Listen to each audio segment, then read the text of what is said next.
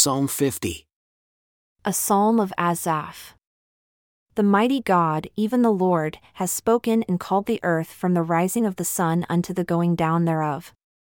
Out of Zion, the perfection of beauty, God has shined. Our God shall come and shall not keep silence.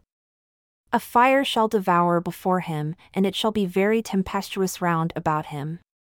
He shall call to the heavens from above, and to the earth, that he may judge his people. Gather my saints together unto me, those that have made a covenant with me by sacrifice.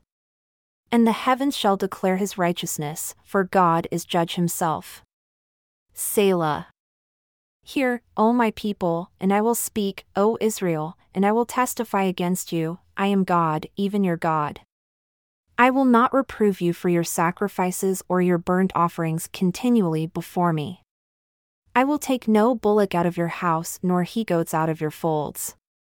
For every beast of the forest is mine, and the cattle upon a thousand hills. I know all the fowls of the mountains, and the wild beasts of the field are mine. If I were hungry, I would not tell you, for the world is mine and the fullness thereof. Will I eat the flesh of bulls or drink the blood of goats? Offer unto God thanksgiving, and pay your vows unto the Most High, and call upon me in the day of trouble. I will deliver you, and you shall glorify me.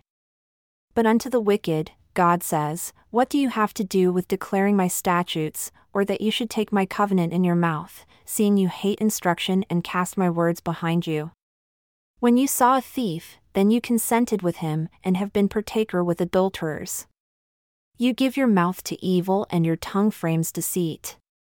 You sit and speak against your brother, you slander your own mother's son. These things have you done, and I kept silence. You thought that I was altogether such a one as yourself. But I will reprove you and set covenants in order before your eyes. Now consider this, you that forget God, lest I tear you in pieces and none can deliver. Whoever offers praise glorifies me, and to him that orders his conduct aright will I show the salvation of God.